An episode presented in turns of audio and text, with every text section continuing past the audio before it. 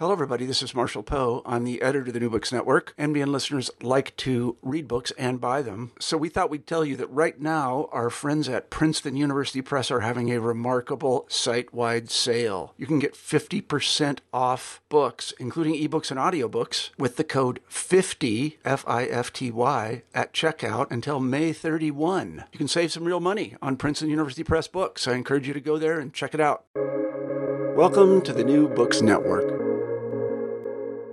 Welcome back to New Books in Psychoanalysis, a podcast channel on the New Books Network. Our guests for the episode are Dr. Adam Blum, Dr. Peter Goldberg, Dr. Michael Levin, and they're here to talk about their new book, Here I'm Alive The Spirit of Music in Psychoanalysis, published 2023, Columbia University Press. Uh, gentlemen, welcome to the podcast, and uh, let's meet the band. Adam, will you uh, kick us off? Sure. Thanks, Christopher. Uh, thank you for having us. Um, I guess I would introduce myself as a sort of forever student of psychoanalysis. Uh, haven't done formal training, but I do work in that mode as a therapist and write in that genre uh, in this book with these guys and elsewhere. And similarly, I'm not a musician by training, but I have studied music theory and performance, and I worked for many years on what was known as the Music Genome Project in the early days of streaming, and uh, worked in record stores before that. So I have a background in music. Uh, more than anything, I'm just really passionate about music, and these days that mostly takes the form of uh, playlists I make for my own listening and uh, for those with whom I share music. Um, maybe let these guys introduce themselves. And... Yeah, Peter. Hi, I'm Peter Goldberg. I'm an analyst here in Berkeley for many decades. Um, and uh, I'm I'm not a formally trained musician, although I had a previous life as a semi-professional rock rock and roll musician uh, many decades ago uh, and got into this through my interest in um, non representational experience, sensory experience in analysis, sensory perception in the analytic in, uh, encounter, and dissociation as a, a topic of great interest to me over many years. So somehow this led into the question of music. Uh, and that's um, uh, once I developed a, a, few ideas about that, I met uh, Adam and Mike, and uh, we formed this little group exploring this topic together. Great. Michael. Uh, hi, thanks for having us, Christopher. It's, it's uh, great to be here. Uh, I'm an analyst also here in San, well, in San Francisco and a very amateur long-term guitarist, long-time guitarist. Um, and I came into this project uh, first through my relationship, friendship with Peter, and then after that with Adam, uh, and my interest in phenomenology, uh, which I sort of pursued in parallel with my analytic training, um, which naturally uh, brought me uh, into a lot of interest in the work that Peter was doing that he referenced uh, on perception and non-representational states. Uh, and we did a couple of uh, programs together at scientific meetings at our institute, the San Francisco Center for Psychoanalysis, uh, and the book emerged very, or the book project emerged very organically. So yeah, tell me how it did. Uh, I guess the three of you are just chatting about music and psychoanalysis, and said we should write a book. Is that is that pretty much how it came about? Well, I mean, I gave a paper, and uh, Adam discussed it, and Mike was the moderator. And afterwards, they approved. You know, we got together to chat, and you know, I think they sort of sneaked up on me. I think they sort of got the idea. Why don't we try and write something together? And before we knew it, we were meeting around a kitchen table once a month, and uh, producing text and then editing text together uh, over a two year period. So we really wrote this together. I mean, people would produce some material and then we would um, read it, edit it, and then meet and read the edits aloud. And uh, Adam would type away on the laptop, and we produced the book that way. Great. Um, all right, so let's get into to the book, um, and I'm going to read uh, uh, uh, different passages, um, and then we'll ask questions from them. Uh, this one, uh, before we can become fully functioning, emotional, rational, linguistic, cultural, social, or political animals, human beings first become musical animals this is the key argument of the book. What what does that mean?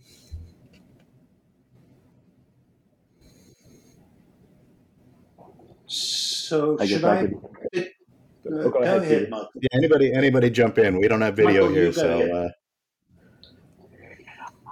Uh... Um, let's see.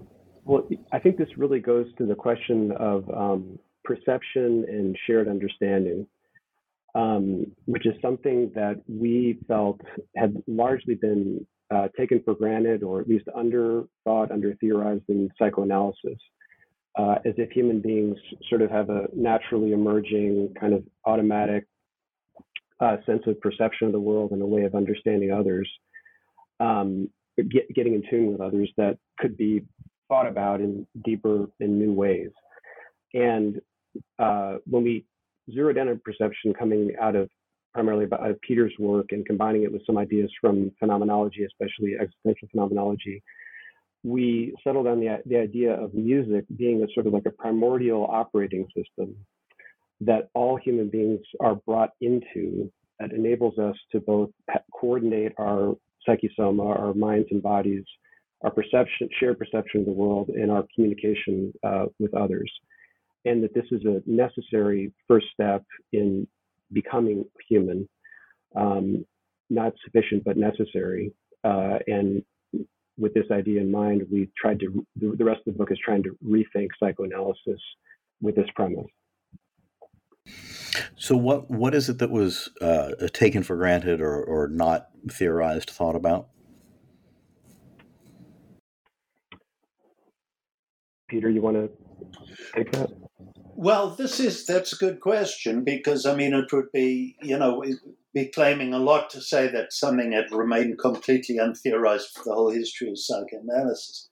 But I think it's not presumptuous to ask untheorized. I mean, I uh, there was a, a, a the um, Joel Whitebook who who gave the lecture on Freud's tin ear that his aversion to music, um, in a sense, took music out of the equation. Uh, for a long time. Um, so the fact that it's untheorized is is makes an enormous amount of of sense. Um, you know, I think about uh, music and and there's a, obviously a lot about music and rhythm, but then uh, phenomenology. I'm thinking about music and lyrics. Uh, we had uh, Bruce Reese on the program a few years ago, and he, in his book, he talks about you know being in session and listening, and all of a sudden he hears uh, in his mind he hears the word respect r-e-s-p-e-c-t the song spelled out in his mind um, and he uses that to make an intervention or ask a question. Um, do any of you work with uh, that way? Do you have lyrics that seem to come out of nowhere? They're not part of the, the patient's communication. Um, does that happen? Um, yeah i'll chime in. Um, yeah, so so we're certainly not the first to be uh, trying to put together thoughts about music and our understanding of the clinical situation in psychoanalysis. Um, I think where our conversation ended up going uh, was um, focusing less on um, music-like aspects of uh, what happens between uh, you know patient and analyst, um, and even uh, n- not so much on sort of uh, reverie or associations to pieces of music, but rather the uh, I mean almost as a, just a sort of challenge for ourselves. Could we think of the analytic project and the analytic situation in actual musicological terms as a kind of music in its own right. Um, you know, for example, uh, you mentioned rhythm. Um, you know, to think of what is typically referred to as the frame of psychoanalysis, which, uh, among other things, refers to, you know, how long you meet for, how often you meet. Uh, to think of that uh, not even as a metaphor for rhythm, but as an actual kind of rhythm. You know, what one like one of those avant-garde pieces of music that would take you know 500 years to play or something.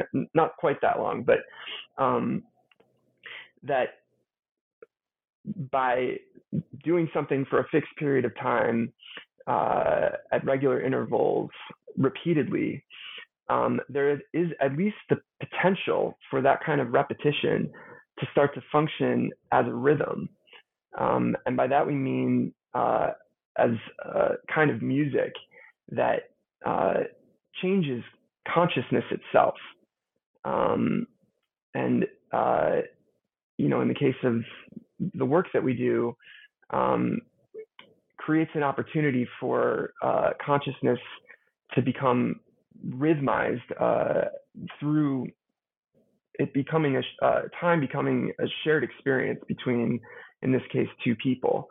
Um, that doesn't necessarily happen. Uh, it, it, it, it, takes uh, some doing, and, and, that's part of the case that we're making in the book. But um, that's the kind of uh, musical property that we got interested in, um, not to the exclusion of these other forms that music might take um, which are also important. But in the very structure of what we do, um, with respect to harmony and uh, uh, with, sorry, with respect to rhythm, but also with, with respect to harmony, um, that's more in the in the late, later part of the book.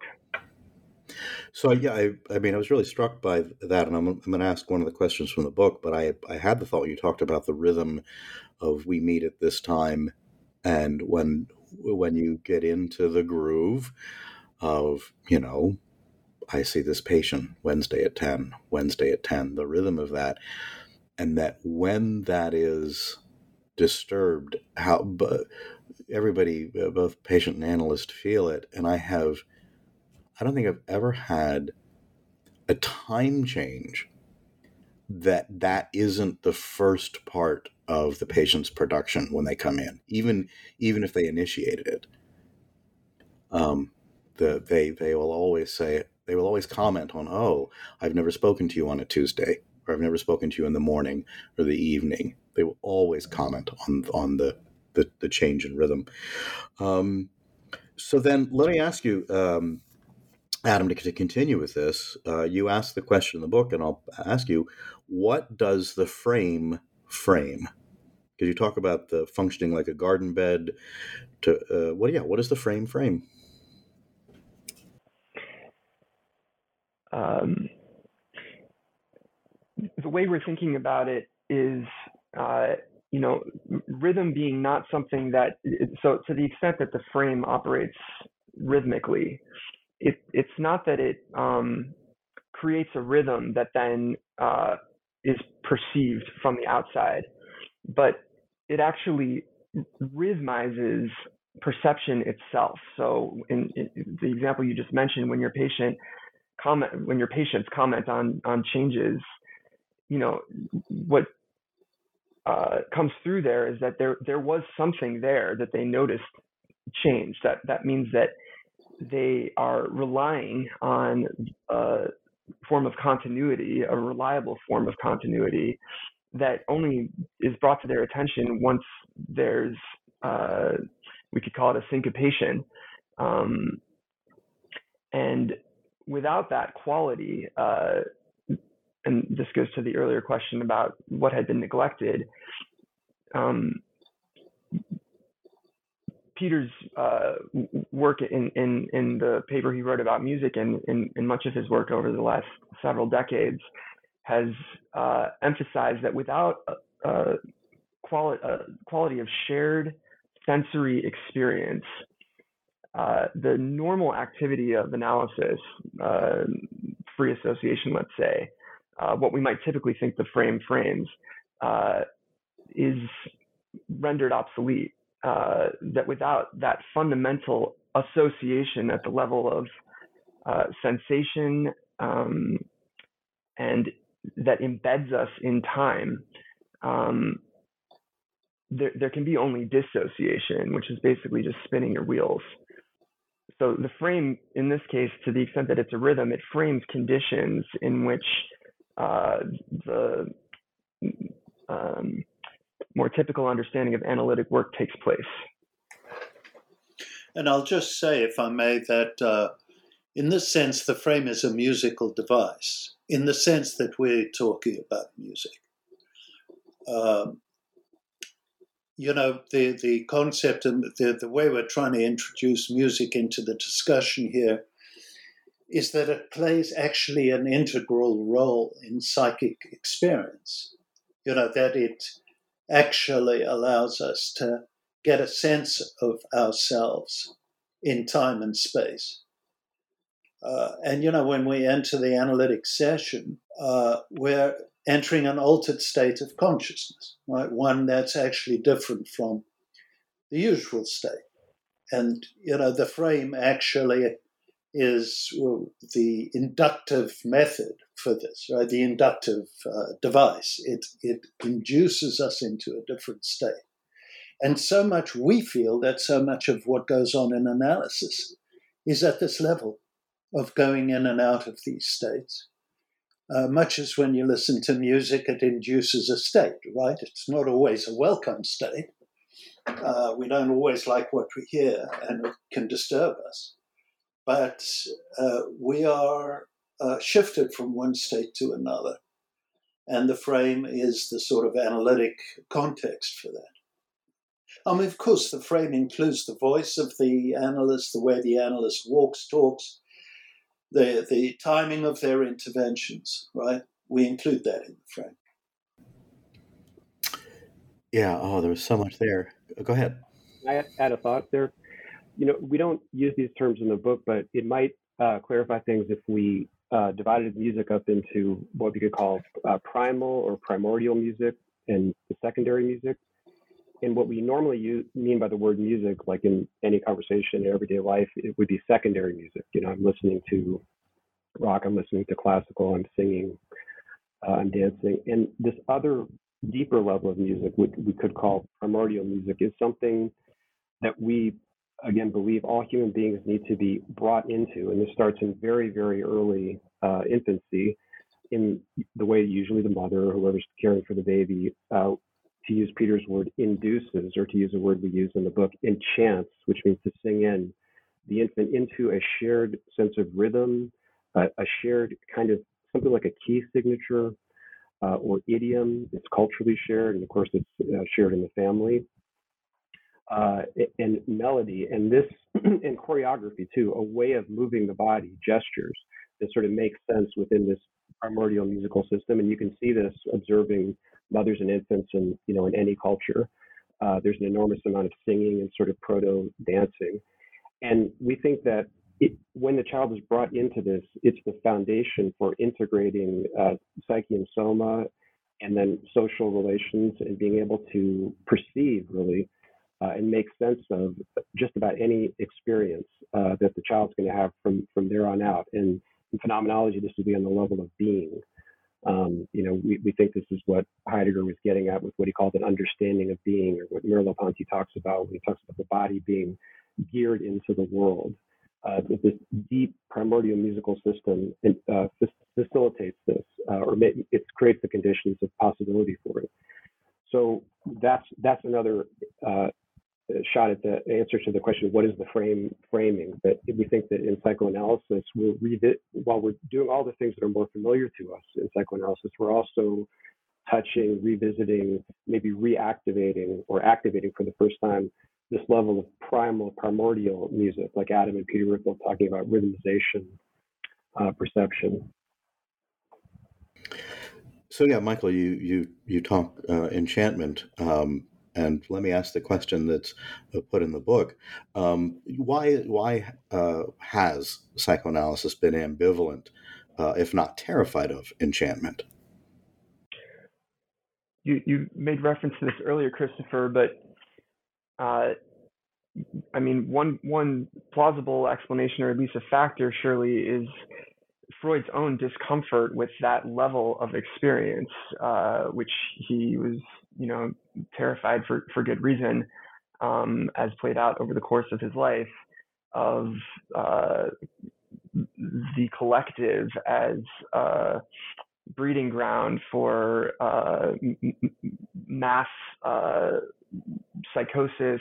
Uh, um, and so experiences that uh, took him beyond himself, uh, he uh, was cautious or even phobic about, something he, he readily admitted.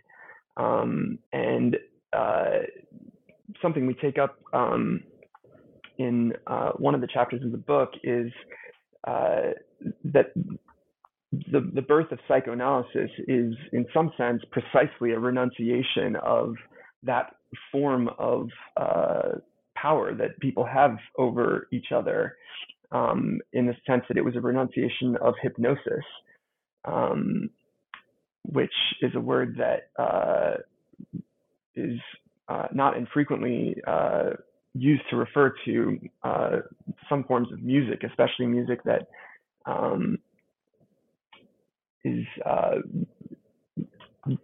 uses a lot of repetition, um, uh, has a hypnotic uh, quality. Um, whether we're talking about uh, in, classical music, you know, American minimalism, um, uh, dance music like house, uh, trance, techno music, um, and even the, the looping samples that are used in hip hop music.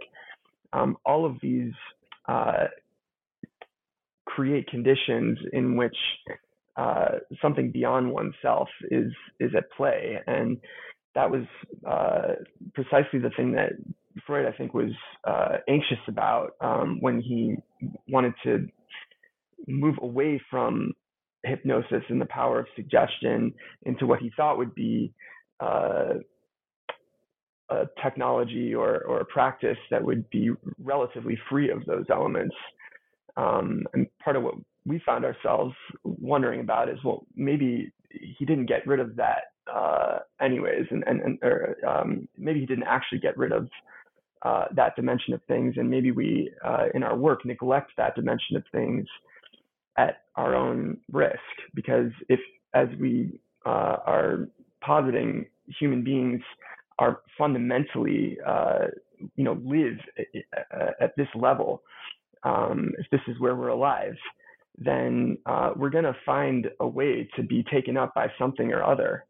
And if analysis doesn't have uh, an attitude or a, a, way of doing it that is um, responsible and ethical, and, and uh, that's another word that we could talk more about, um, then uh, as we've seen play out, you know, human beings will find some other way to be taken up by something that is beyond themselves. Um, you know. I hear somebody saying yes in agreement. that was that was me. Um, it, unless Peter, you want to jump in here, add some thoughts to add on to what Adam said.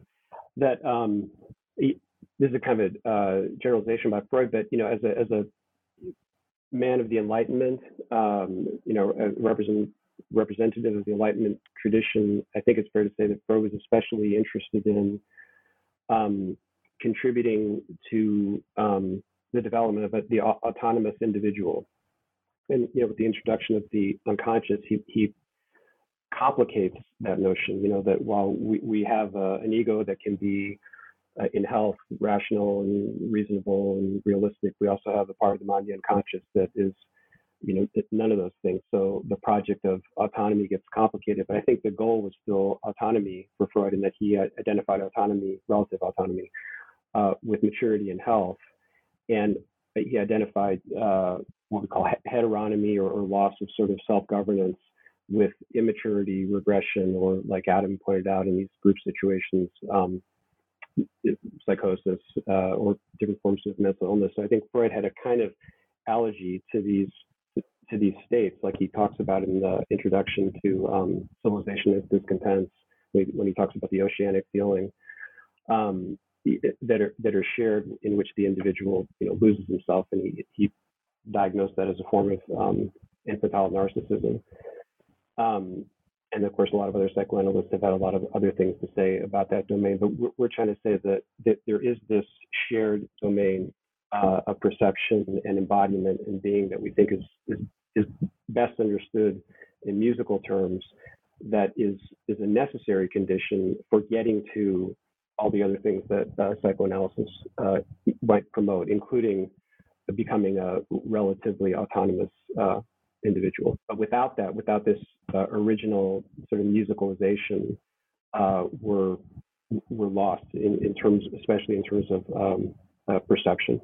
Okay, um, I had so many associations to the book. I don't even know where to start. Um, but I guess I'll stay with the autonomy piece because you, um, I guess, expand on that because you write in the book, music is never the creation of an individual in isolation, to paraphrase uh, both Wittgenstein and, and Winnicott, there is no such thing as private music. Is that part of what you're talking about here?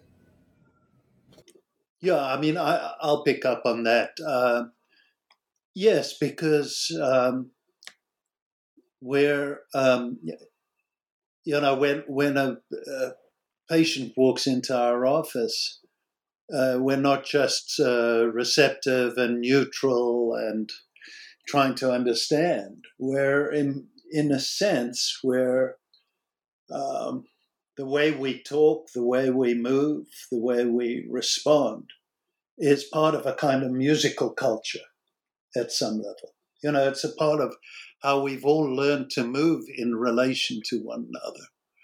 And um, you know, this isn't uh, so. So nobody has just uh, got their own way of speaking. We're all speaking uh, some kind of communal, in some kind of communal rhythms and tones. Uh, now, it is true that each one of us has developed our own sort of idiosyncratic way of uh, moving of seeing things, of, of, of communicating with our voices. Um, we've all we're all idiosyncratic. If we're too idiosyncratic, then we begin to think of people being, you know, really isolated from one another. Um, that you know, I don't want to talk about specific pathologies here, but you know, people who really can't sink in with other people who are out of sync. So everything going on in the analytic setting is a kind of syncing up at this level uh, of the musical. And I think a lot of what goes on is whether we can find a shared music in this regard. I don't mean, you know, literally shared musical taste or things we want to listen to, but the sort of musicality level of how we affect one another, how my state is affected by your voice, by your prosody, by when you speak and when you don't speak, and how how you uh, inhabit yourself affects me. And that's the sort of hypnosis part that Adam was talking about. We're sort of in the realm of mutual influence all the time. And this has been underrepresented in the history of psychoanalysis. I mean, it's begun to be written about in recent decades um, you know, there's intersubjectivity, but we're talking about something beyond intersubjectivity. We're talking about how the, the need and the hunger to belong to a collective domain of sounds and sensation that allows us to feel that we're in the world. So, from this point of view, the analytic setting is not a place to, it's just a place to explore the individuality of a patient and dig down to their past and their unconscious and their conflicts. But it's a place, uh, I suppose, more ontological kind of place where one is, where there's an opportunity to reconnect to things beyond oneself, you know, to reconnect to, uh, to being with others through these kind of musical domains. So, you know, autonomy is not the aim of the kind of analysis I'm talking about. You know, uh, it's it, there's a way in which analysis has become more a matter in our minds of connecting to the world rather than becoming autonomous. Michael, you're raising your hand. Yeah, I'm throw another thought here. Just to get back to the question about enchantment, I think I think Peter, what Peter's talking about is what we call enchantment, which uh, again means etym- etymologically means to sing in, to, to bring one into a shared uh, musicality, a shared song, and that that has to be that we believe established in health in, in infancy, uh, and it can be established or reestablished uh, in the psychoanalytic relationship. There has to be a shared music, a shared way of uh, being, a shared way of moving, a shared way of, of modulating the voice.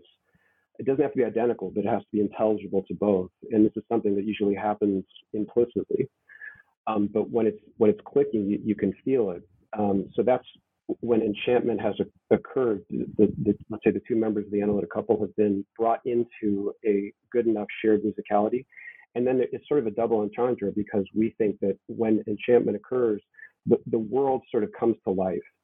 That, mm. that it, it, makes possible a certain uh, enlivened uh, perception uh, of oneself, uh, of the other person, of, of the surround, and that that's the necessary condition for someone to become more of an individual if they want to, if that's part of the goal of the analysis to be uh, to become more autonomous, to develop their own voice, to develop their own style. It's against the backdrop of, of a shared way of being, a shared music. Well, then I want to go to something early on because when I, I read this sentence, and I may have misunderstood it, I thought I thought the reverse. You say, um, uh, the analytic frame may be usable as a rhythm from the get go. The analyst drops the beat and the dance begins. And I'm like, oh, no, no, no, no, no. The patient drops the beat. I, that was my sense, right? I'm, yes, we have the established time. They come into the office, but sometimes they, but I, I I've always assumed the, the, that the patient, you know, they, they, they start the session and they, they, they drop the beat and then I'm supposed to follow. So did I misread that? Um, well, I mean, maybe semantics, but you know, the, the, so so the the session starts uh, according to the calendar, that, you know, that is uh, managed. Uh, I think we think by the analyst. It's not it's not a the uh, maintaining or managing of the frame is not uh, um, the responsibility for that is not symmetrical between uh, patient and analyst. So going back to this question of what what the frame frames, uh, the you know analyst has a setup that the patient is invited into, and and the, the session can start in silence. It can start uh, in with with words, but the session starts and ends, uh, and and and as it is managed by the analyst, and hopefully this recedes into the background. I think what we're saying in that sentence is that if things have gone relatively well or well enough, um, as uh, the the kind of thing that Mike was just talking about, then it's likely that someone can make use of this setup from from uh, from the downbeat. Um, but if there's been trouble uh, in that domain, uh, um, there may be the, the music the the the, the musical um, the analyst as musician uh, m- may be necessary, may be called upon to, uh, as we're using this word, induce uh, an experience that uh, maybe for the first time uh, turns something that would otherwise be non-human and mechanical into uh, a, a, lived and shared experience. And um, we're talking about you know syncing up and and provision and maybe what uh, in the key of Winnicott we would call holding. Um, but the the frame equally frames um, uh, a kind of um, surplus uh, energy or heat that inevitably uh, gathers and and forms and uh, emerges and actually disrupts uh, the very um, holding that that the holding disrupts itself. Uh, one of the great pleasures of, of writing this book, I think, for for Peter and myself, um, was getting to learn a lot about Laplanche from from Mike. And so, in, in the key of Laplanche, we could say that the frame, Michael, check my work here, uh, uh, frames what, what he called the fundamental anthropological situation. situation. Yeah. Um, and that's a situation that's not just of synchrony and provision, but also of asynchrony and disruption and uh, seduction. So, out of uh, the, the, same process that induces uh, the patient into psychoanalytic process also seduces or seduces uh, the patient. Um, those those two forces are are both at play and to some extent are in tension with each other. And so the question is, what what will allow these two people to uh, live together uh, it, it, through this work and through this process? And that's where we think the the, the music comes in because music has all kinds of ways of uh, living out the tension between regularity, um, reliability, and surprise or disjunction or accent. Um, if if that can be uh, wrangled by anything, we think it, it's it would be by music. Can I just reiterate one little part of that, um, which is um, that you know, we may think that the patient starts the session, but you know, one of the things we're getting at is that the analyst starts the session, whether they know it or not, just by the way they open the door to the waiting room. You know, I mean, there's a there's a a, a time signature right there. Uh, you know, I was aware yesterday that I was starting to open the door very gently with a particular patient you know, just to, it starts right there. And, you know, obviously we want to, it's not as if we don't think the patient should lead the way with their material. But I think it's an illusion to think that we are not setting the, the tempo uh, ourselves um, to some degree. So I think it's worthwhile being aware of that. The other thing is that with certain patients, more dissociated patients, I think we actually have to go further and sometimes take the initiative in setting up some communicative pattern. Uh, because otherwise, you know, the patient is left to have to produce material in this obligatory way, in this obligatory tone, and that things can only change if we change, not the patient. And what I mean by change there is change our mode of presence, our sensory uh, our our presence as a sensory being in the office. Now, you know that that can take a million different forms. Sometimes it means we start speaking to the patient in a certain tone, and that helps them to get going. You know, um, and I think people do that all the time. I just think it's worth recognizing that there's a role for that uh, in clinical work. And the last thing I want to say is that we're talking about enchantment and what Michael was so clearly saying about how important it is to connect at this level. But uh, by the same token, the other side of the coin is that music is also an imposition on people. You know, that we, we listen to music and we don't like it. Uh, or we hear something playing and we don't like what it does to us, we wouldn't turn it off. And by the same token, the analyst's music, as it were, you know, the way he, speaks, the way he moves, the, the, the mode of his uh, response may feel like an imposition on the patient. So there is something about finding a shared uh, um, type of musical experience that's that's I think vital. And Michael was speaking to that. Yeah, Michael, do you want to add anything more to that? Yeah, and I think Peter, you know, describes this so beautifully in his own work. Um, but I think what we're, what Adam and Peter were both um, talking about, in, in, addition to many other things just now, is the another concept that we introduced in the book, which is conduction.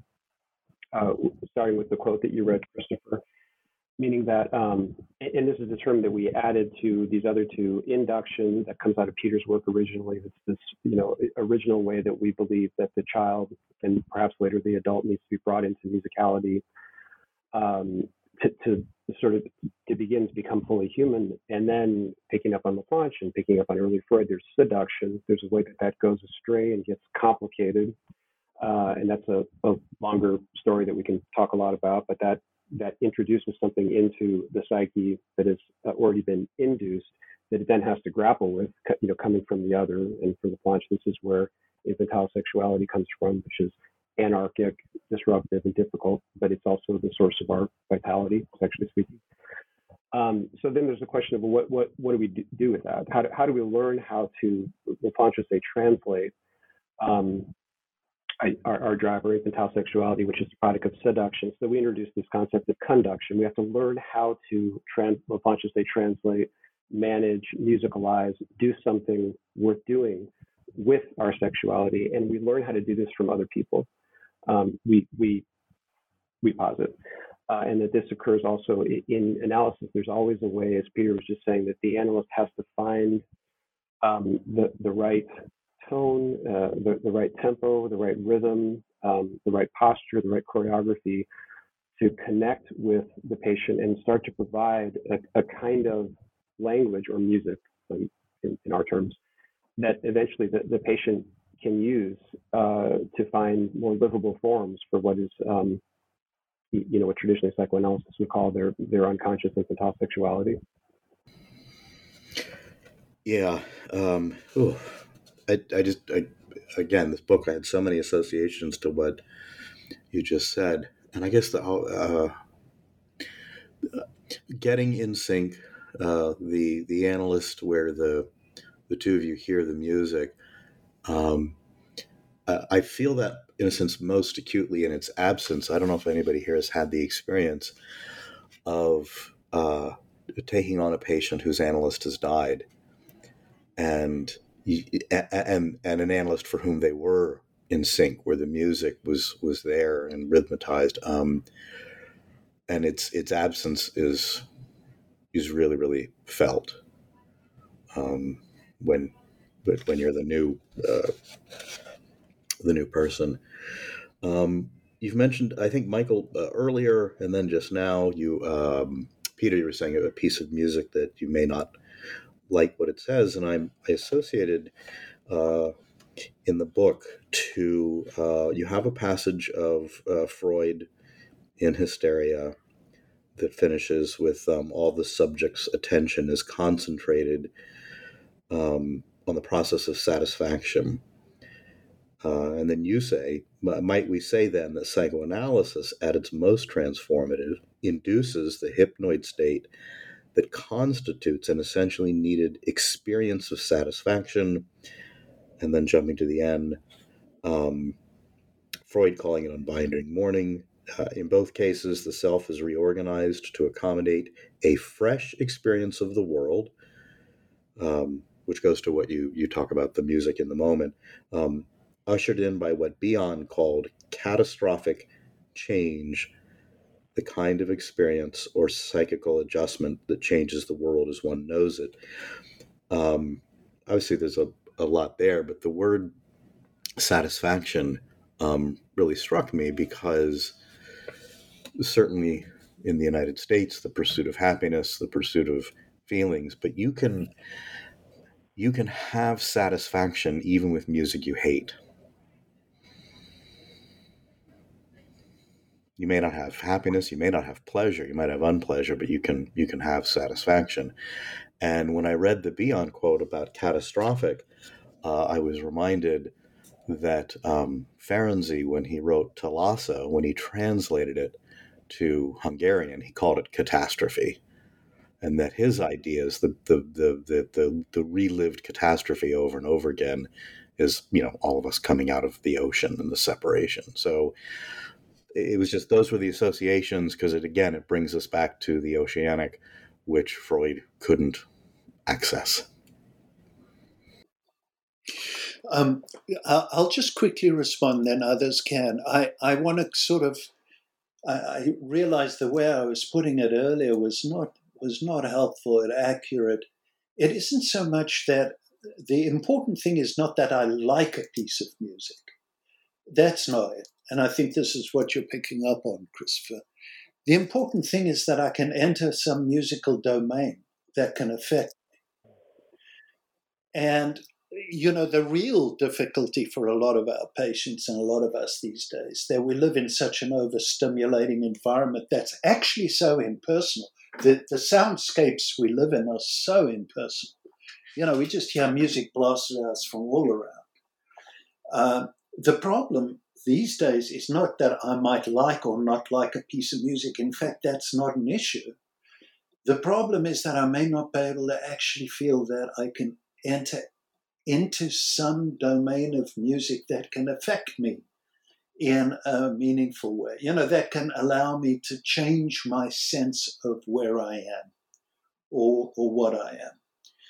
And that kind of problem which we could call isolation, let's say, you know, sensory isolation, where I can only listen to the same music all the time and I can't bear anything else.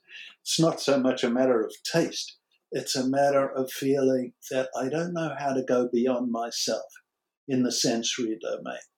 You know, I can't join in in anything. I think that's so much, um, so relevant to the work we do with patients these days can they can they sort of leave the isolated the silo of their soundscapes and find something else? And what they may find they may not like. Uh, you're quite right or it may be disturbing for a while. All, all new forms of music disturb us uh, until we get you know until we get something from it. Uh, so i just wanted to uh, mm-hmm. affirm what you were saying christopher yeah, and I'm struck by the phrase uh, enter into because that's the, the phrase that is frequently used for analysis, right? I mean, this is really splitting it here, but one might get a therapist, one enters into analysis. Yes. And that that's the what Peter just said, I think, is a, a beautiful description of the of the kind of satisfaction that we're talking about there. What we mean by the word satisfaction, that we, we're saying in different places in the book and implying throughout it that there's a human need uh, for livable musical forms uh, from from the get-go. That this is something that uh, is uh, um, uh, inherent, endogenous in our in our species. That we actually like, we are musical creatures. We need to find musical forms. We need to find a groove. We need to find a rhythm. We need to find a way of moving in the world that connects us with others um, to make sense of our experience and to bear being human. And that's that's this basic need that is either satisfied or frustrated. And often, uh, a way of understanding the reason people seek analysis is that need, this need is frustrated. They may have all, all kinds of conscious thoughts about that are valid about what's going on in their life, but beneath all that, we think there often is an absence of a livable musical form. And, and again, that's this unconscious, implicit musicality. You know, it may show up in a person's consciousness in a derivative form in a particular piece of music, a song, symphony, whatever. But beneath that, we're saying there's this. This is what the frame frames. Uh, this deep, shared uh, coordination uh, of mind, body, perception, and relations with others, which we think is musical in nature. I, was I was struck, um, Christopher, that you read that passage. Um, after your sort of clinical example or a type of clinical situation that you found yourself in uh, with a patient whose analyst has died. Um, and I'm glad you're bringing in the subject of loss. Uh, you know, the, the passage you read is coming from a section of the book where we're thinking about um, a kind of absence, a kind of uh, relief from being an individual or a subject that one you know goes around thinking one is the rest of the time um, that uh, is made possible by uh, music and by uh, the experience of being in analysis, or to the extent that those are maybe two ways of saying the same thing.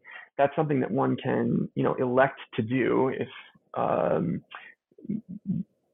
historical ways of being have become uh, rigid or are uh, creating frustration, um, limiting uh, the the patient in, in, in some way that they'd like to loosen up.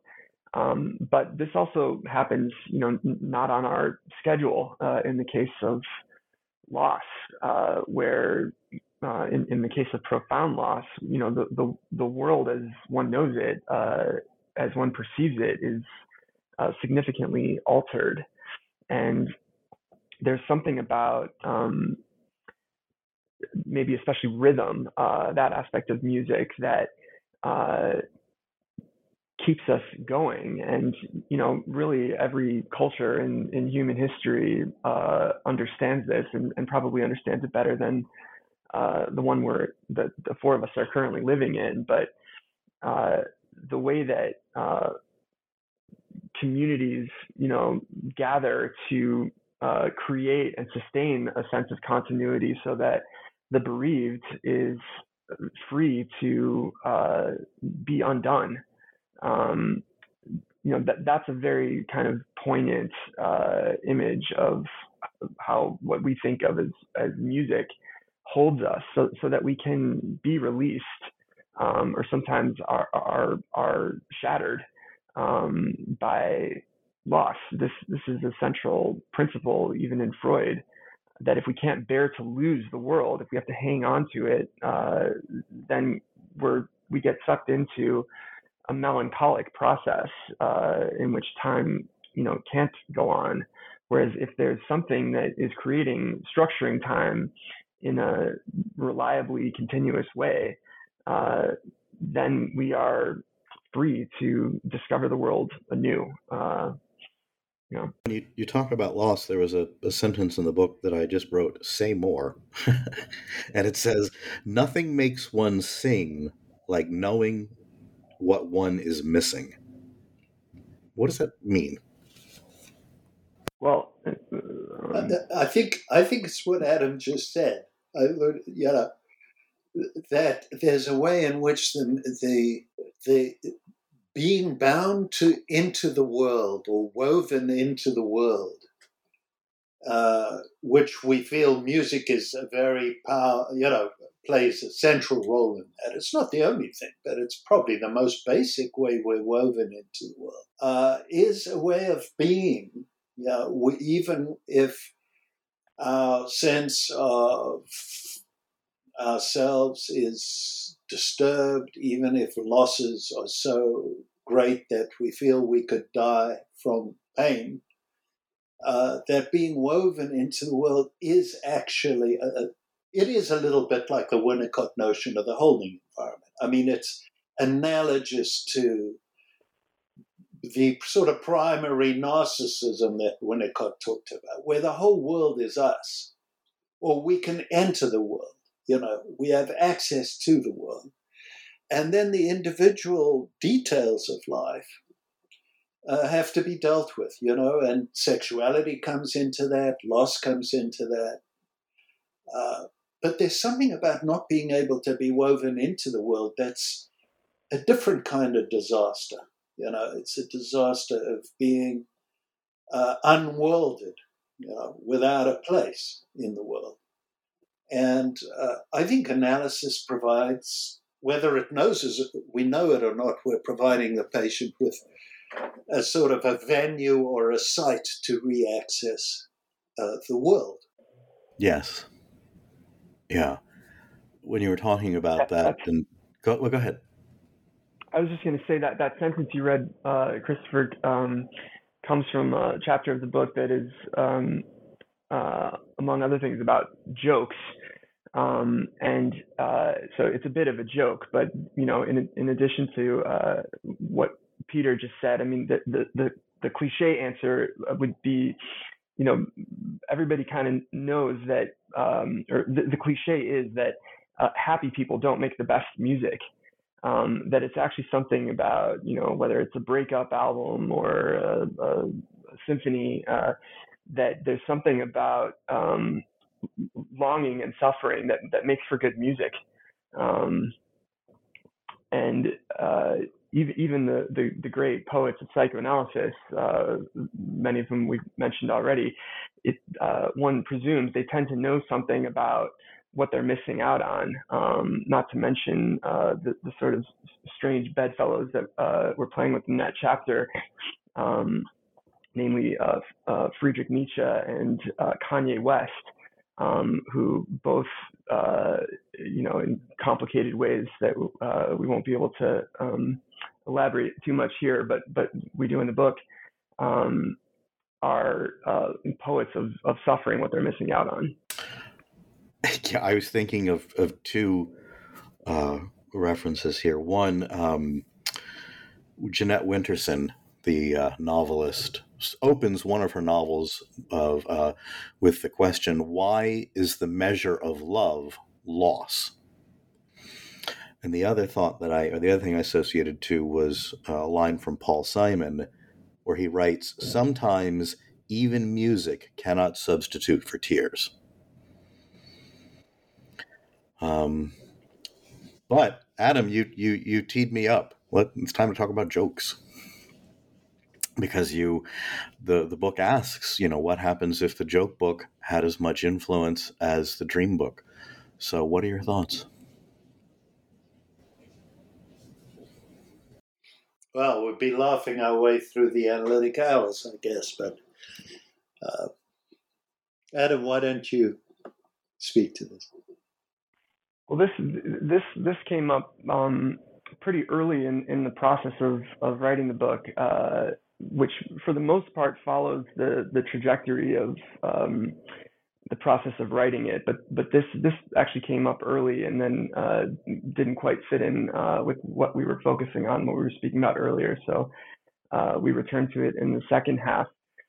Um, but the main idea we were playing with um, is the way that uh, jokes, and admittedly, the joke book is uh, has not aged very well. Uh, the jokes are not very funny in it, but the the um, interest in jokes and uh, the way that they necessarily involve or sort of summon two people uh, in a bodily way, in an involuntary bodily way, um, in real time, um, and perhaps even in a musical way. You know, laughter has its own uh, rhythm and musical qualities that you know any notion of a sort of individual subject with their unconscious over there that is you know bringing in the dream they had last night and presenting it to the enlightened analyst to interpret i mean uh, th- that just doesn't map on to uh, the experience of laughing with someone or or sharing a joke or being surprised um, by by something being funny. Uh, it, it's all right there the the the um, uh, aspects of the process that we feel have have been underrepresented, uh, you know, are in full display when you're uh, laughing together. Yeah, I was trying to think. I love. Uh, I hope I think everybody does. I don't think I'm alone. Everybody. I love to laugh. In fact, I'm going to see a, a comedian tonight at uh, Radio City. So love, love, love laughing. And yet, the moments of laughter that happen spontaneously in session, I think are are unrivaled. That's my experience, and in fact, um, this is I think Michael. This might be the secondary process of of of music, but and this is grossly embarrassing to say. I was going to try to disguise this as a patient just now, but I'm like that doesn't true. This is a true story. My very young 20s early analysis and i'm there and i'm lying on the couch. And i said i've got a song stuck in my head and i just i don't it just won't leave my head. And my analyst well what's the song? And i said there's a place in the world for the angry young man. And we both get what i'm saying at the exact same moment. And we didn't laugh for the whole 50 minutes but that was the entire session right there. I'm like oh okay. That's what's going on. Um, yeah, I think laughter's um, just an, incredible. Um, and then you ask in the in the book, would laughter replace tears as the signal of clinical breakthrough? Um, and that's uh, one of the major thinkers of the, the school that I study and teach in. basically says that we know when the patient laughs, we've reached the unconscious. So, do you all work with humor in your practice?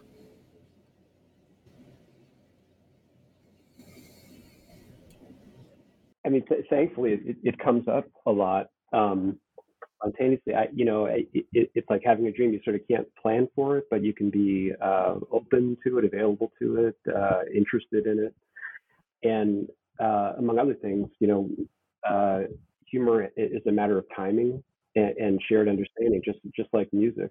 And uh, you know, comedians always say that jokes work, you know, basically because the not only, but basically because the, the uh, comic has good timing and is, is in touch with the audience.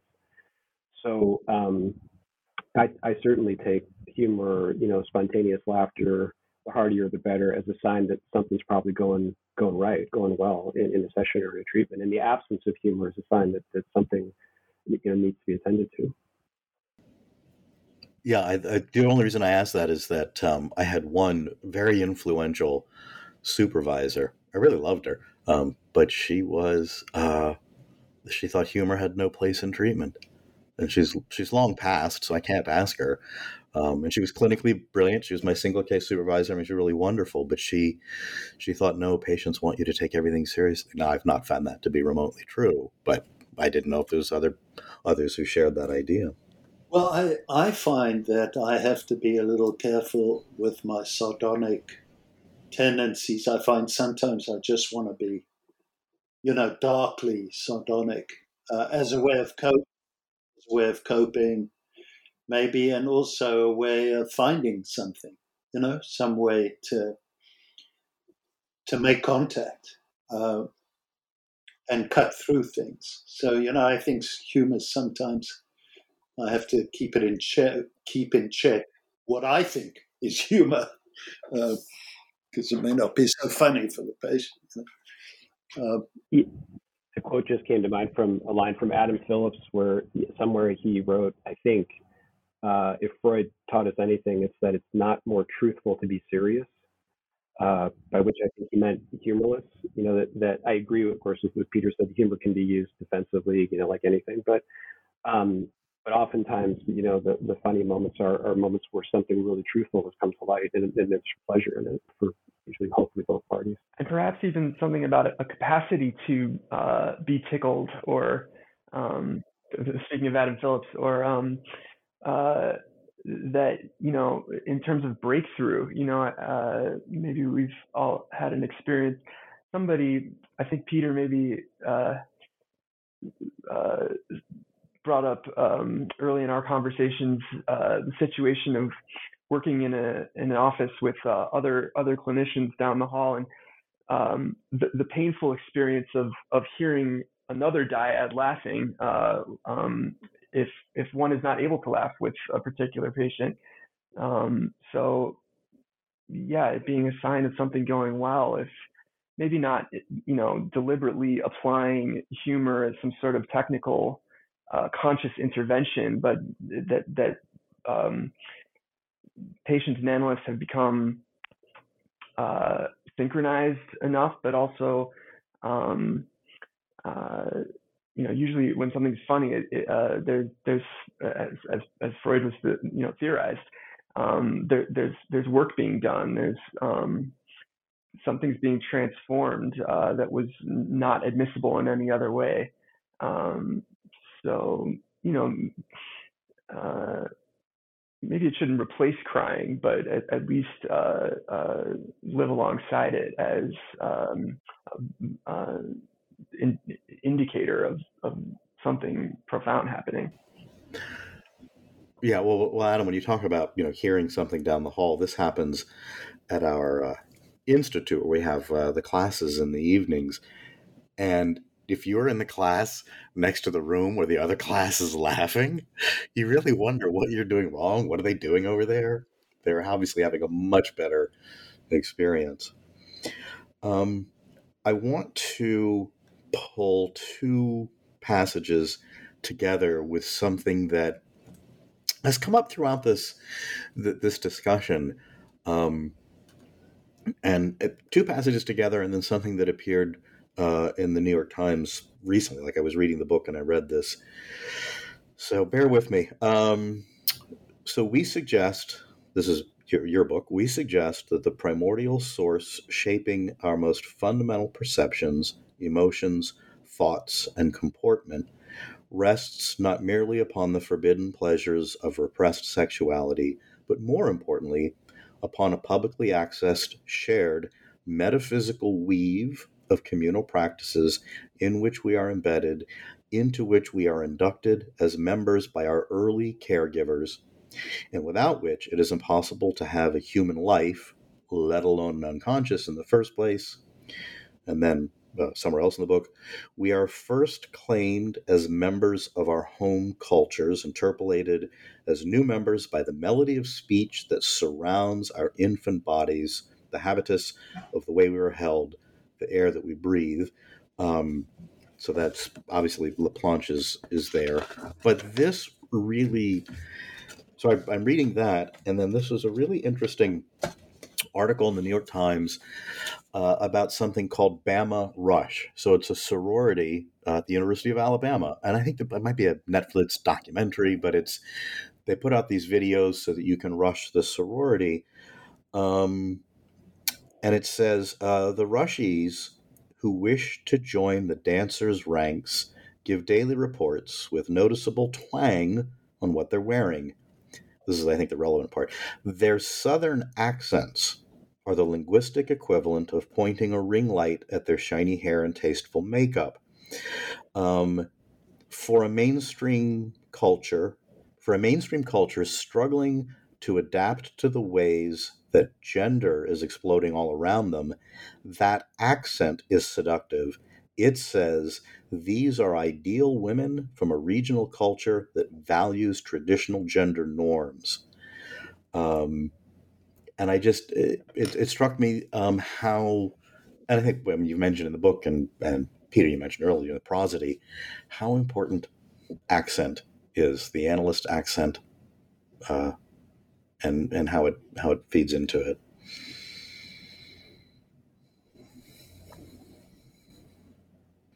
And that um, people can hear the music of the accent more than more than the content, I guess.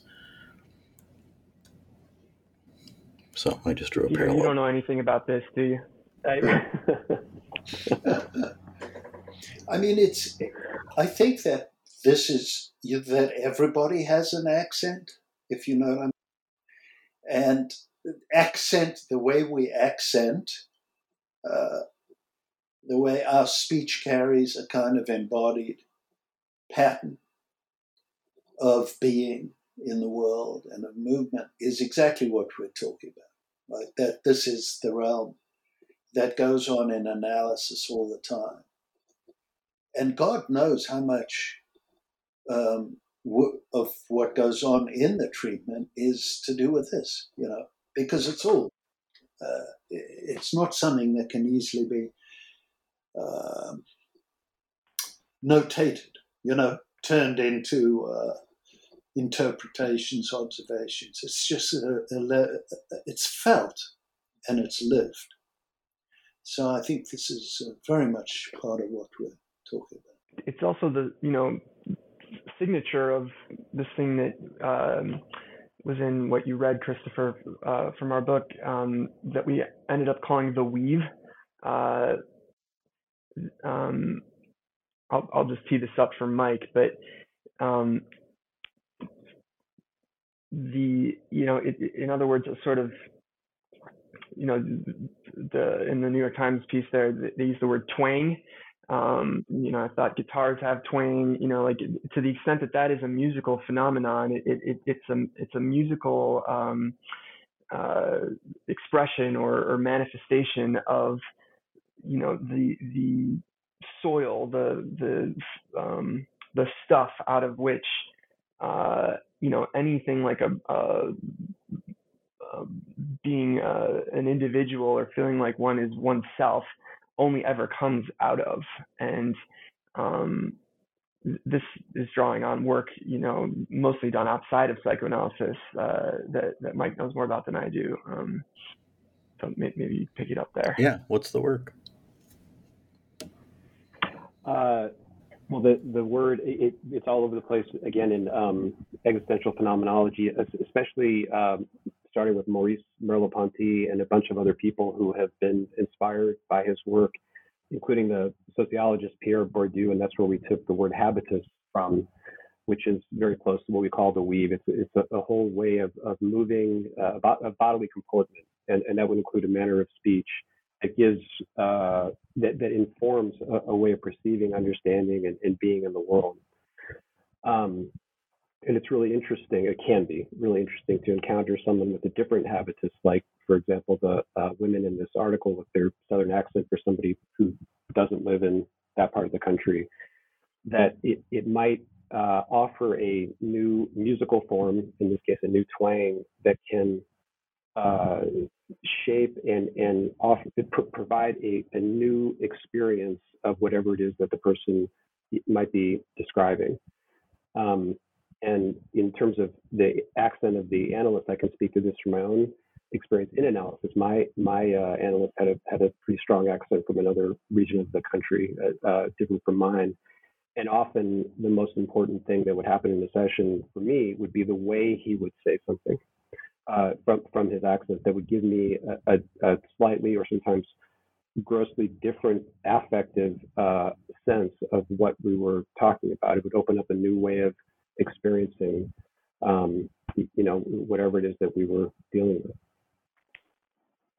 I think Peter's accent is one of my favorite genres of music. Yeah, yeah. My analyst was not Peter, by the way, just to clarify. Well, funnily enough, you know, if I go to England, they think my accent is pretty bad, you know, because it means something different over there. You know, it's not English enough. So accents can carry all kinds of vibes, you know. Yeah, yeah. So then let's, uh, Michael, let's pick up on this. Um, because the, the book, uh, translated the language we're using, it is only possible to have a sense of self when one is already secured in the weave of culture. Um, is this Laplanche getting secured into the, the weave of culture and his um, the fundamental anthropological situation? I think it's implied in Laplanche, but I don't know of anywhere where he actually talks about the way that uh, the infant is sort of inculcated, is brought into the shared culture of the parents. I think it's sort of again taken for granted, and you know he, he's more interested in seduction, so these unconscious communications that occur between parent and child that gives the ultimately the the child a kind of challenge, a kind of question that they use the tools of culture to try to answer uh, in, in their own way. So I think it's, it's implied in the background in Laplanche. You know, if this wasn't happening, the rest of Laplanche I think wouldn't wouldn't make a lot of sense. Um, but again, there are there are lots of different um, thinkers, you know, from mostly without mostly outside of psychoanalysis, but I think there's some within that um, that address this. We think original. Well, I, I think well. that Winnicott is very much uh, in the background here. No. Yeah. Yeah. Yeah. I mean, I, I, you could say that when when in Winnicott's language, and Peter and Adam jump in here anywhere to add to what I'm saying, that the the, the way of holding the the environmental pr- provision uh, is never occurring in some neutral uh, space outside of culture uh, that the, the way the in Winnicott's world, you know, the way that the mother holds the infant is informed by there's a certain style of holding. There's a, there's a way of being with the baby. It's informed by the cultural habitus, the cultural weave, as we call it. There's a rhythm to it. There, there's a music to it. There, there's a there's a tempo to it. Um, so in being a good and providing a good enough environment, providing a good enough hold, the the mother is introducing, or in our language, inducing the infant into a cultural system when things work well. When they don't work well, um, the child not only is going to have various types of difficulties that Winnicott describes, but we could also say that they may be more at odds with their cultural weave. And that's another place we think psychoanalysis can uh, can can offer something that hasn't been uh, fully theorized.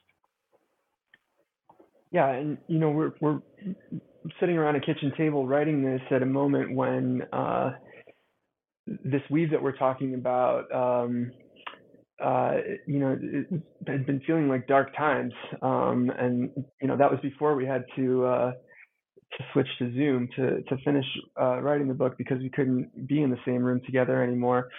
So, um, speaking of singing about what one is missing, I mean, we're we're we're talking about something that is, uh, you know, in peril, a, a fraying weave, um, sometimes being, you know, actively uh, dismantled uh, by um, uh, certain world leaders, and um, um, so, and and you know, through through the lens of uh, you know a lot of Peter's work, this is showing up clinically that um, people come in who are uh, you know either don't have access to or are no longer embedded in um, a world that interpolates them as as one of us and claims them, um, which and, plugs them into this this network of uh, culture that you know gives us the stuff with which to um, understand ourselves and express ourselves and become ourselves. And you know waiting for somebody to kind of free associate their way out of that problem is is uh, you know uh, doesn't doesn't work. Um, so this is calling our attention to um, what might need to be repaired uh, if if things are impaired at the level of uh, being woven into uh, the fabric of of uh, culture. Um, and this has to be done sensitively, right? It's not simply that the analyst says, "Well, here, take my culture. You're you're you're you're one of me now." Um, that would be, you know, we say neither uh, induction nor seduction, but a kind of abduction. Um, it, it, needs to be uh, negotiated uh, sensitively uh, and with a sense of ethical responsibility. But well, that work I, is going to be done. Please, yeah. Peter. Yeah. Can I just add one thing to that? I mean, uh, the the the particular way in which the analyst provides a space for this is really uh, important, right? It's how do we provide a place? It's like a cultural site, you know, where the patient's coming for something. It's not just to fix their object relationships from the Oedipal phase, right? It's to to be able to move in and out of cultural the, domains of cultural belonging and to be able to and i think yeah La laplanche and winnicott can be brought together you know um, to become almost a sort of uh, adept at not just translation that's the planche thing but at, at, at transitionality you know, being able to transition in and out and to be able to do that effectively. And what I mean is to be able to transition into cultural domains to make use of them because we need culture to, to become ourselves and to uh, make ourselves, keep ourselves alive as beings. The trouble, of course, is that cultures themselves are not always uh, uh, benign. You know, cultures are used by political and social forces to uh, adopt us into belief systems and this and that that can be very ugly. So, you know, this isn't. This is a picture of how it's complex, how important it is to recognize how much we need to be woven in. But then we have to also recognize that know, we might be woven into something that's pretty destructive and ugly. And th- this is the complexity, I think, of what we're dealing with. And, you know, people who opt out, as it were, unconsciously and just cannot participate and have to live just in a sort of isolated soundscape um, are particularly vulnerable, I think, to both, you know, the distress of being isolated and also to being inducted into collective systems that might be quite problematic. In other words, a cult is something that might speak specifically to individuals who've been uh, dropped out of the weave, you know, who have found themselves isolated. Because I think cults and things like that are very canny about speaking to what it means to feel disaffected, you know, and and alone. Obviously, right? I mean, that's obvious. So there's something about analysis where we're doing cultural work. We're not just doing interpersonal work. Well, I, yeah. In fact, I think you. Go ahead. I just wanted to tag on to what Peter was saying. I, I wanted to mention that Peter has been writing about this territory for over well over 20 years um, in, in his own work, really groundbreaking papers that have um, you know wonderful uh, clinical descriptions uh, of the kind of adjustments that he's had to come up with uh, in his approach to patients to address these these problems. They're increasingly common. I think they've only become more common since he was onto them ahead of most of us. And I, I thought again of the uh, the concept of enchantment that when people are dis- suffering with dissociation, dissociative disorders, and is- isolation, uh, it, we, we could call that a state of disenchantment. You know, the, the world has lost its vitality, it's lost its magic, it's lost its interest, it's lost, lost its relatability. It doesn't interpolate us anymore, as Adam was saying. So it's another concept, another way to think about what we're up to, uh, hopefully in psychoanalysis, is to find a way for the world to become reenchanted. Um, but like Peter was saying, there are sort of pseudo weaves or, or, or pseudo cultures. Maybe they, they, could be cults, sometimes they could be ideologies, but they tend to be closed systems. And I think that there's a kind of pseudo enchantment that they can offer. Uh, in the, I, I think we could call the weave, as we try to describe it in the book, as an open system. I, I thought of um, Winnicott's idea of the, when Peter was speaking of, of, the location of cultural experience, um, and that that being where we live, uh, uh, a la the, the title of our book.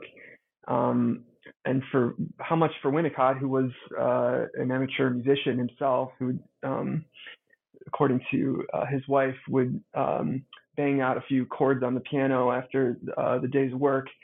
Um, always had to do with what he called play, which is uh, we just write write tune music and um, can even think of you know the squiggle game as a kind of trading eights or something where you take a figure and and um, uh, improvise on it and um, so the uh, where where there is um, cultural uh, work being done, as as Peter was saying, I think there's often a, a kind of music playing.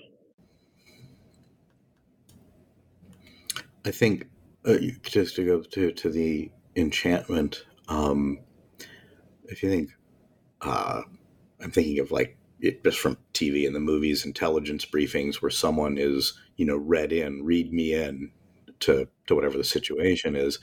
We might say that analysis is you're asking, sing me in, sing me in. Um, and I, I think all of this is is in this passage um, where you write at bottom the human being seeks and needs induction we're thus radically suggestible and susceptible to influence and information possibly exformation by the environment a dethroning of the ego that freud could never accept our need for enchantment renders us essentially and permanently vulnerable to being taken over and the crucial distinction between whether we are malevolently exploited or benevolently induced into culture is harrowingly historical, a matter of what world into which one is born. That's you.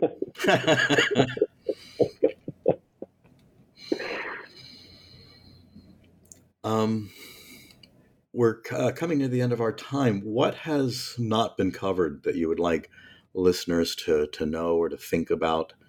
Um, I mean, everybody's going to go buy the book because they want to read about Nietzsche and Kanye West. Um, that's the Adam. That was the best like tease ever. Um, but in terms of just uh, overall, anything that we've missed or not touched on that you think is essential and important? I'll just say that you know, not by any uh, design, but just what we what we found emerged from um, jamming like this over and over again uh, arranged itself in something like a kind of sequence. Um, you know, we've already mentioned from uh, we've we, have we have mentioned different plot points along this sequence, but just to to say it in order once that um, you know we, we we've already talked about you know how induction um, creates uh, seduction that then can be um, uh, lived out uh, through what we're calling uh, conduction.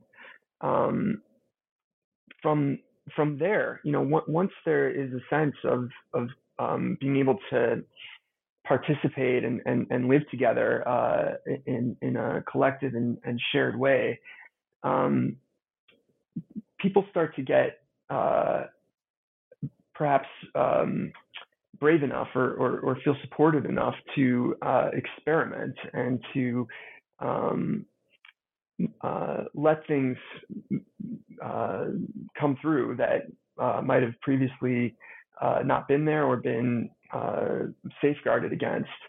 Um, and this is how we think of, you know, improvisation in music. that once you've got chops and you know your scales, uh, things start to happen. Um, all, all, great musicians talk about this kind of experience, but then that eventually, you know, sort of coalesces into something like a style, a personal style. Peter was speaking to this uh, earlier. Um, so that that uh, sequence, uh, that's how we think, you know, about somebody sort of becoming oneself or recognizable as a self. Um, and then of course when you know life happens and and things change and and loss comes in all of that uh, can get uh, broken apart and and and um, if one is held in the music, uh, then there's an opportunity to be, you know, what Winnicott called unintegrated, um, and which could potentially start the whole process over again. So that that's just how we uh, that that's the shape that emerged from these conversations that that sort of links these different uh, concepts together that we we've been talking about today. Um, I, I don't want to add much more. I mean, I think we covered a lot of ground. I think Adam just sort of uh, gave an overall sense of the shape that emerged. Um, appreciate your your questions uh, and comments. Uh, that you know, the only small thing I would say is that I think we touched on this. That I think the this kind of being the way music um, brings us into and sort of it forms a kind of pattern existence where we can be in something together with others and that it affects how we feel within ourselves in such a profound way means that music is also, there's an ambivalence we have about it. You know, it can affect us. We need it, but it can also uh, affect us in ways that uh, are disruptive to us. So, you know, the, the idea of enchantment should include disenchantment, you know, or not dis- unenchantment. Um, the way that we go in and out of feeling that we can be um, that music can can do something for us and how it affects us. Uh, so it's not a conflict-free zone, you know. Uh, so then, well, yeah. So then, my my thought to that is, of course, that then the the work in quotes is for both analyst and analysand to tolerate the disenchantment for as, as long as it needs to be um, tolerated.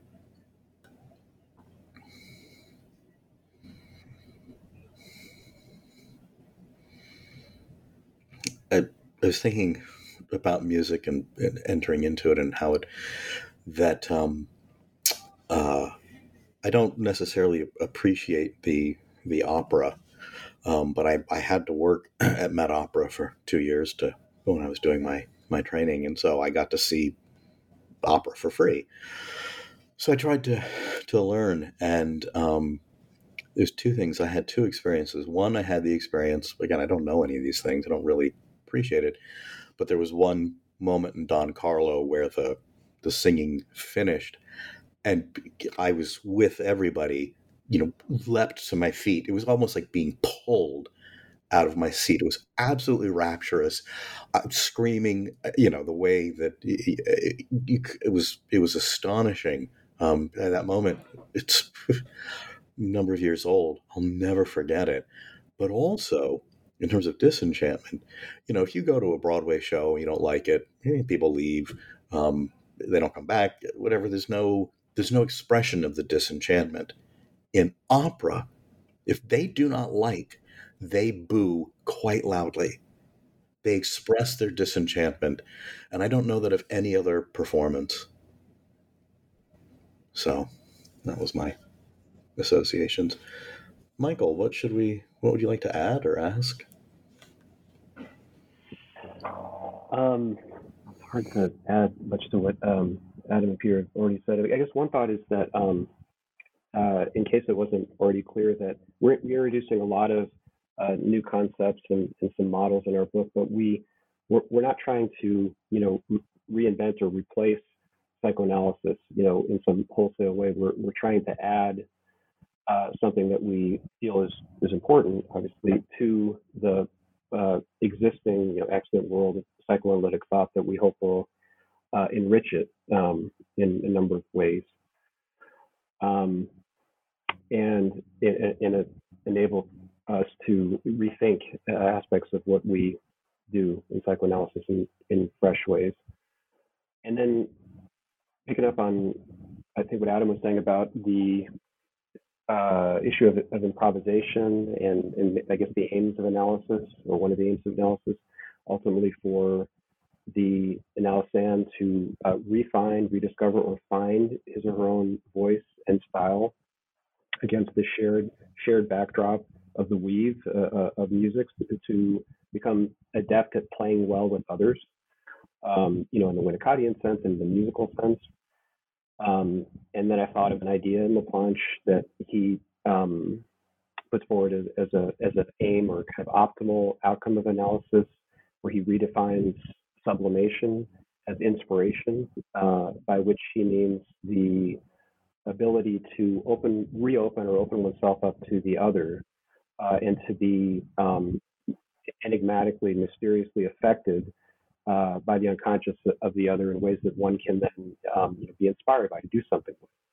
Uh, and I think that fits pretty well with um, our model that if one you know finds one's own voice and becomes competent, adequate, good enough at, at making use of the weave, of becoming a kind of musician, uh, it's it's much more possible to enjoy you know, what Laplanche calls uh, sublimation and being enriched by it. It's not just something that comes from within. It's not my, you know, more civilized transformation of my own drives or instincts. It's, it's my translation and engagement uh, and enchantment with others. As beautifully captured, I think, Christopher, in, in your little vignette about being at the opera. And I mean, when you think about what, what that singer is doing there, acting as a conduit, you know, for a piece of music that is hundreds of years old that through their own mastery and training and soulfulness is you know uh, the word inspiration right to, to breathe life into. I mean it sounds almost like you know uh, wind in, in the sails of of an entire room of people. And to to be in an experience like that i mean we can all probably uh, remember moments like that from from our lives. They, they they are the most precious moments, and they're not about being uh, an individual self. They're about uh, being uh, transcending oneself uh, um, uh, through music. Yeah, I mean it was it was mass hysteria. Um, and what's interesting about the opera, at least Met Opera, is that there's there's no amplification no microphones. It's the pure voice and the the orchestra. That's sort of one of their you know claims to fame. So goes to what uh, Peter was saying earlier about the compressed music and everything. Ooh, um, every every every sentence I have more thoughts, but we have to stop. We're at the end of our session for today. Oh my gosh. Um, all right. Uh, this is New Books in Psychoanalysis. We have been talking with Adam Blum, Peter Goldberg, Michal Levin, their new book, Here I'm Alive The Spirit of Music in Psychoanalysis. Gentlemen, thank you so much for, for making the time to speak with me today. Thank you Thank for you. having us, Christopher.